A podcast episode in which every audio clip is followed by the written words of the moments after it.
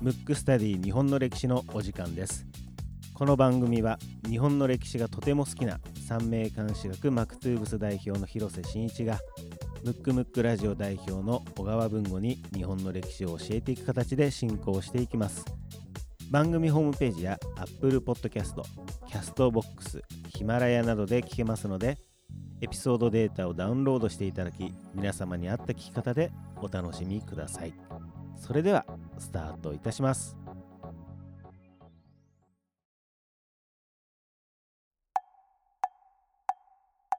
むくむくラジオだべ。むくむくラジオだべ。むくむくラジオだべムックスタディ日本の歴史第58回目でございます。58回目ですね。はいはい。えー早速ですね、リクエストフォームを読みたいと思います。はいえーラジオネームポロポロさん、ポロポロさん。はいはい。ありがとうございます。リクエスト人物出来事、松下村塾。その理由ですね。はい。えーこんにちは、広瀬さん、文吾さん、えーいつも楽しく聞かせていただいております。高杉晋作などのお話にもありましたが、松下村塾のことをがやっていないので、えーぜひそのお話を聞きたいですと、なるほど。はい、いう形でございます。今回はちょっとね、リクエストにお答えして。お答えして、ちょはいっとあの、前回までね、はい。ちょっと、まあ、変化球というかね。まあ、ちょっと変わったことをやってたんで、はい。まあ、王道に王戻って。道に戻ってと、うん、しかもちょうど僕あの世田谷の松陰神社前に、はい、ついこの間行ったばっかりなんでちょっとタイムリーだなと思って。じゃあ今回はですね、松下村松塾を。ではい。はい、行きたいと思います。まあ、ちょっとね膨大な量なんで、はい。まあ、触りだけになるかもしれないんですけど、はい。まずじゃあ松下村塾って、はい。まあ、吉田松陰が、まあ、教えてたっていう多分イメージだと思うんですけど、はい。実際はね作ったのはおじさんの玉木、えー、と文之進かな、まあえー玉木さんっておじさん。はい、要するに吉田松陰が作ったわけではなくてもともとあったものを引き継いだっていう感じなんですよ。なるほど。じゃあうん。発展させたってこと発展させたってこことですね。とね。でしかもどれくらいの期間やってたか分かりますか、うんいや結構長いですかね。うん、いくああの長そうじゃないですか。いろんな人が出てるんでね、うんうん。ただそもそも吉田松陰自体が早く死んでるんで、はい。確か29歳ぐらい亡くなってる。もうね早い幕末の人はもまあまあうみんな、そうですね。みんな早いですよね。だからうん。実際はね2年とか2年半ぐらいしか、へー。あの吉田松陰は教えてない。うん。松下村塾自体うん。はさっき言ったように、吉田松陰が作ったわけではないので、はい。もうちょっと長いんですけど、うんうん。実質吉田松陰が教えてたってことを考えると2年半ぐらい、うん。2年ぐらい。短い。その間にうん。もう人物がボコボコボコボコ出てくるわけですすよ。すね。もう後々の日本を形作るみみたいな感じなんですけど、ただその松下村塾がまあえー、と全盛の時っていうか、うんうん。いい時っていうのはまだ革命前夜というか、はいはいはい。まだ幕府の力も強く、うん。えー、とまだ倒幕までいかないけど倒幕をしようと思ってた、要するに一番きつい時。うん。なのでどんどんどんどん優秀な人はやっぱりこう日本のことを考えた時ね、はい。えー、と幕府がない方がいいって考えるんで、うん。強いうちに戦っちゃうんでほとんど優秀な人は亡くなっちゃって、うん。その時にそれのまあ古文って言ったら変ですけど2年半のうち最後にちょろっと入った人が一番恩恵を受けてるっていうね、うんうん。うん。まあそういうことなんですけど、はい。まず、よえー吉田松陰の松下村塾の、はいまあ、教育方針というか、はい。教え方がちょっと特徴があって、うん。どうですか？塾で吉田松陰が先生で教えるってどういうイメージだと思います？吉田吉田松陰というか松下村塾どういう感じのイメージを持ちますか？どうなんですかね？なんかもうん。う塾って僕はね、うん。まあ文字としてもねうんうん。あるので、うん。もう単純に座ってうん。勉強をうん。教える教えると、まあ今のようなスタイルっていうイメージですよね。なるほど。で吉田松陰はもともと学者でもあって、うん。さらに、えー、と日本をこう旅してたんですね、はい。た旅というかこう見ていって。うん。だ見聞を広めてたんでいろんなことを知ってるんですけど、うん。もちろん講義もしたと思うんですけどあえて自分が教えるんじゃなくて今でいうディベート討論。はい。だからみんなに考えさせてお題ってだから自分が教えるっていうよりもみんながこう討論していく。でその中に吉田松陰も入るから先生というよりも同,、同志みたいな感じでやっててでみんな議論しながらでしかも長所進展法なんで、うん。短所はなんかなんつうのそのままにするというか。なるまあひとまずちょっと置いといてそとう。でもう基本的に褒めちぎるっていうね、んあのそういう なるほど。まあ長所をどんどんどんどどんん。伸ばしていこうっていう。だから当時としては多分難しいっていうか今でもそうですけど、うん。どっちかというと指導って、うん。まあ、良かれと思ってですよ。はい。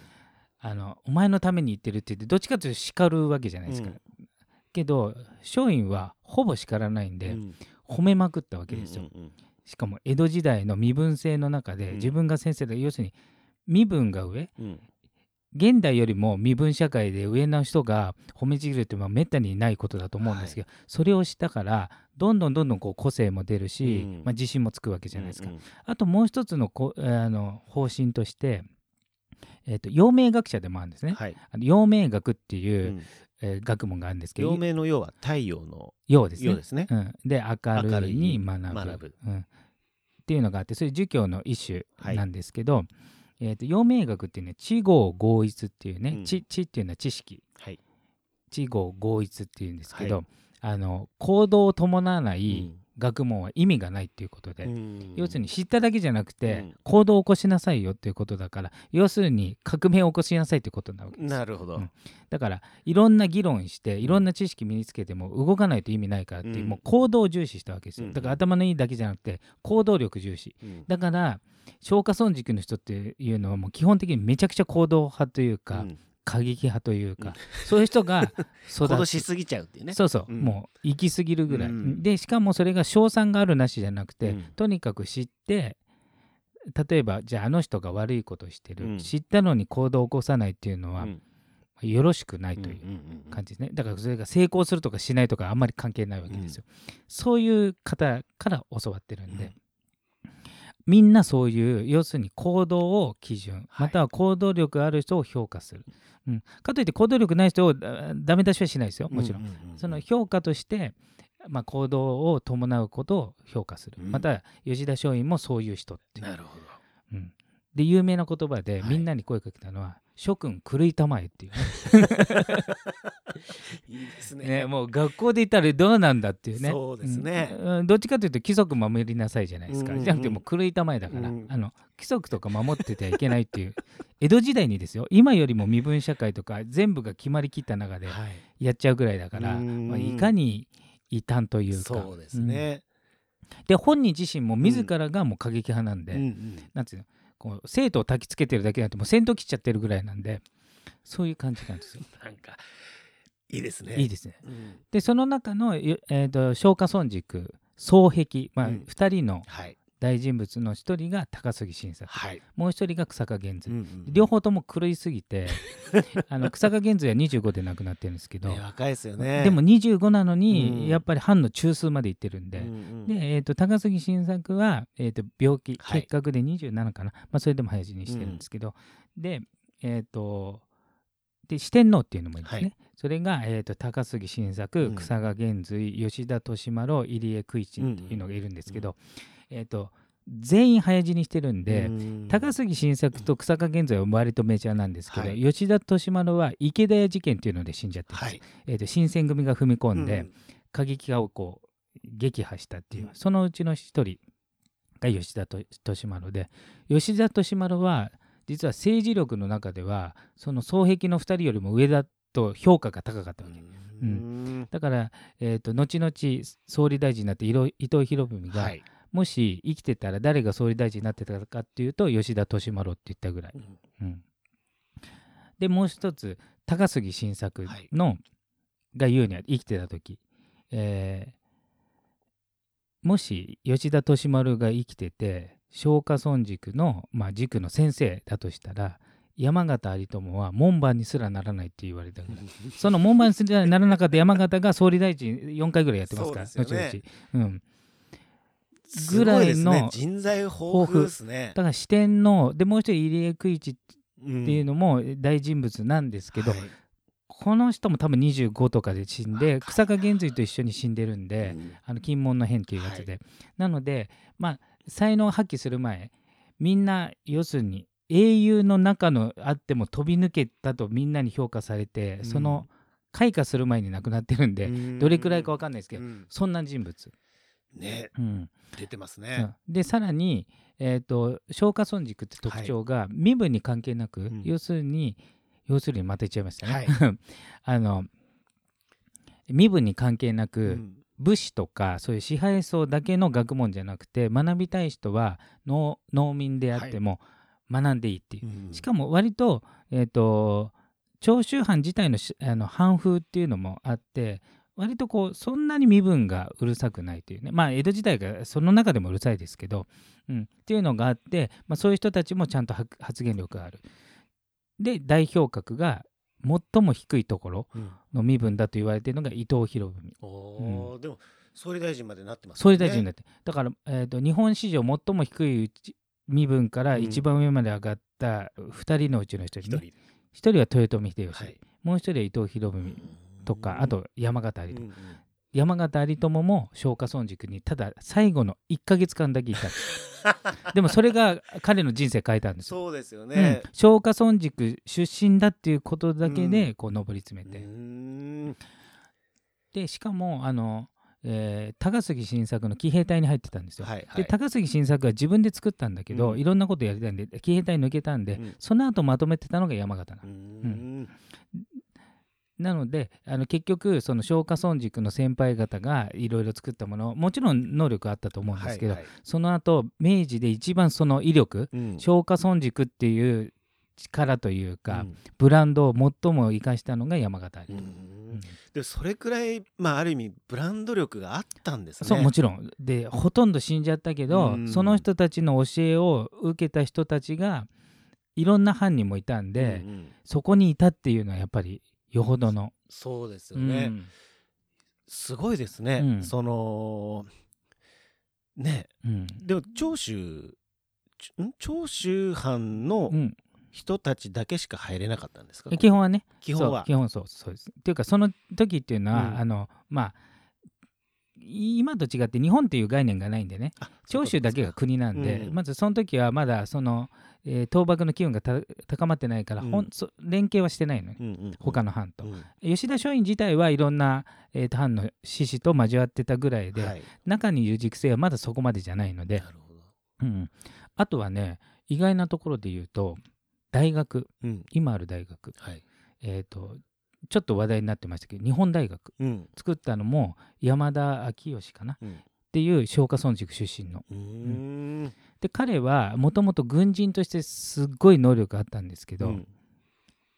まあ世の常で、うん。能力はあるけど結構嫉妬とかされてやっぱり外されちゃうんですよ。ね。だから、はいはい。彼は軍事の才能があったのに別の方に、まあ、飛ばされるというか。左遷ですね。そうですね。うん。で軍事を握ったのが山形有朋。うんううん。んで山形有朋ラッキーだったのは、えー、と松下村塾でも1ヶ月しかいないんですけど、はい。その後その軍事を担当してたの明治の初期ね。うん。あの大村益次郎っていう人ね、はいはい。靖国神社で銅像を建ってますけど、うん。要は日本陸軍の祖みたいな。うん。あの人がカリスマでいたんですけど、うん。暗殺されちゃって、うん。ナンバー2だった山形有朋だったんうです、んだからもう強運しかも山形有朋は天寿を全うしたんで、うん。83歳まで生きてきましたね。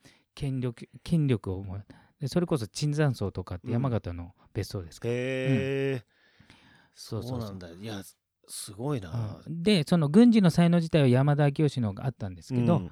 結局その軍事を握ったのが山形で、うん。それでほ法務大臣今でいう法務大臣はい。司法大臣、法律の方に行って、うんえーその流れで日本大学を作ったっていう。うそうなんですね。であともう一人が、えー、と品川彌次郎。はい。聞いたことあります？聞いた。ことない。聞いたことないですね。ねうん。この人はね大臣になってるんですよ。はい。あのえー明治時代まで生き延びて、うん。まあ、最後の方に入ってるんですけど、うんうんまあ、当時としてはもう名も知れない人ですよ。うんうんうん。それから明治になって大臣までなって、うん。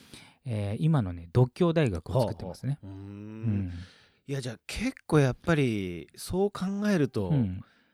松下村塾にいたという人たちはうん。活躍してますね。活躍してる、うん。うん。だから、えー、と最も活躍がき期待された人は早死にしてますけど、うんうんそれ以外の人でうん。もそれぞれの分野で相当活躍してて、うん。えー、と総理大臣がまあ2人ですね、うん。山形と伊藤。で大学卒、えー創立者うん。は山田と、えー品品川。川であと大臣クラスはもうゴロゴロしてますから。ゴロゴロいますもんね。うん。それを 2, 2年半の間で作ったと。すごいですね、やっぱりあれですね。なんかよく言いますよね。なんかこう、あのなんですかまあ成功者はじゃないけど、こううんギュッて固まるみたそいうな、ね、そうそうそう、う。ん。うん。時代も含めて。そうそうそう。あとはやっぱり派閥的なね意味合いもあって、やっぱそこにいた人が誰かが出世すると、まあまあ側近が欲しいっていうのもあって固まると、うんうん。で明治政府になって、まあ、長州薩摩土佐肥前っていう派閥があった中で、長州は長州の利権を持ちたいっていうの、その中核の松下村塾のブランドっていうのもあるので、うん。まあ、いろんな要素はあるんですけど、うん。ただ教育者として吉田松陰はやっぱり行動を重視したっていうのもあると思うんですよ。なるほど。まあ、うん。要するに机上のの空論じゃなくてね。なくてちゃんとそうそうそう。動きなさいよと。そうそうそう。ん。だからそれがやっぱ染みついてたり、うん。あと大胆な発想とかうん。行動とか、うんだから初めてのことを結構やってるんですね。ううん。ん。その、えー高杉の騎兵隊とか、はい。当時としては武士だけがあの戦闘員だったのが、まあ、庶民にまで解放したりとか、でそれをついたのが山形だし、その流れの延長線上に徴兵制があって、うんうんうん。で徴兵制を牛耳ってたのが山形だったり。なるほど。うん、だからいろんなものが影響してると思うんですけど、ううん。ん。結構じゃあ本当に本当にこのねたった2年ぐらいでね、うん。ボコボコ人が人も出てまあ、うん。同時に人もいなくなってるけど、結果形としてはいろんな形で今の日本に残ってるっていううんことですよね。そうそうですねまあ大学も含めてそうだから当時としてその塾生の中ではあんまり発言権がなかった、うんまたは目立たなかった人がうんもう明治の元勲になってますから、うんあの大臣だったらもう多分相当いるんじゃないですか。そうですよね。へえもうになんか偽偽物もいそうですね。うん偽物もいるんじゃないですか、ね。村塾でしたみうんうたいなね。ん多分ねいるかもしれないね。そうですね。ええいるかもしれないですよね。うんへえすごいな。あ。だからねあの吉田松陰の教育法って、意外と現代の教育法にもいいんじゃないかなと思うんですよね。うんうんうん口ではねなんかこう褒めて育てるとかって言うじゃないですか、うん。子育てとかね、うん。あの褒めるのとこびるのってちょっと違うけど、うん。今ってどっちかというとうん。こう、子供の意見尊重っていうかななんていうんですかね。あの子供側に気に入られようとする、うん。まあ、先生なのか、親なのかうん。分かります、そういう感じだけど本当にその吉田松陰は国とうん。かそういうことを思って、まあ相手の将来も含めてね、はい。あのそのためにやってたんでなんかちょっと出どころがちょっと違うというかね、同じ褒めるにしても、出発点がね。そうこびるのとはは全然違うんで、だからうん本当に教育になる。で面白いことにさっき言ったように松下村塾って、はい。まあそもそも褒めまくるじゃないですか、うんうん。吉田松陰はもうめちゃくちゃ今で言うあの虐待ですよ。虐待を受けて育ってる教育されてるんですよ。なるほど。もうことあることにぶん殴られるし、うんうんうんあのそういう教育を受けてるんですよ、でうん。徹底的に無視自分をなくして、うん。えー、とエゴをなくして、周りのために生きろっていうのをまあい今でいう完全虐待、うん。もうぶん殴られながら生きて、それが松下村塾作った人なんですうよ、ん。あの反動だったんでおじさん。がね。おじさんからの教育であそうなっ。だからめちゃくちゃな人格者になってるんですよ、ううん。ん。それと全く同じ教育を受けてるのがもう一人が野木マレスケっていう人、うん。野木大将、はい。あの人だから両方と乃木も乃木神社。だから神様になってて、えー、と松陰は松陰神社、うんもちろんの乃木大将は乃木神社。そうですね。うん。二人とも神様になっちゃってますね。で、えー、と乃木マ助は、うん。あの明治天皇が亡くなった時殉職って言って、してまあの、はい。殉死してますけど、はい。やっぱね人格者で有名だったうんですよ。ん。で彼自身はいややっぱ長州閥だったんで、はい。陸軍大将になっちゃったんですけど陸軍大将としてはちょっと能力的には疑問があるところあるんですけど、うううんうん。人格者は本当紛れもないうん。人物で、うん。で吉田松陰も人格的に、まあ、ピュアすぎてちょっと危ないんですけど、うんうんだからもう本当全く同じ感じの人、うん。うん、でどっかのね回で喋りましたけど、そうですね。うん。ん。やっぱ感染武官という、うん。各国のこう、まあ、スパイみたいな人が戦争には必ずいるんですけど、はい。その人が初めて生きた神様を見たっていうぐらいのうん人格者なんで、野木マレスケですね。そうそうそうです、で吉田松陰も似たような教育を受けて、うん。ただそれを自分はやんなかったわけですね、うん。塾生に、ううん。ん反動だったのか何なのかちょっと分かりませんけど。ななんでだったんですかね、まあうん。でも逆に同じような教育してたら、まあ、今に残名前が残ってる方々は、いないかもしれないからね。いないかもしれないですよね。うん、そうそうそうそう。だから今一度そのよか、うん。えー松下村塾のうん。いい部分っていうのはなんかこう引き継ぎたらいいのかなと思いますよね。ううん。んなるほど面白かったですね、はい。いやいやいやいやいや。まあいろんな人がいろんな方々がねそうですね。出。てきていると。まあ、後々その松下村塾の誰かをやるかもしれないので。そうですね。ん。ちょっとそれも含めてそうですね。まだリクエストもあればね、はい。ぜひいただければなと思います。はい。今回のテーマは松下村塾でした。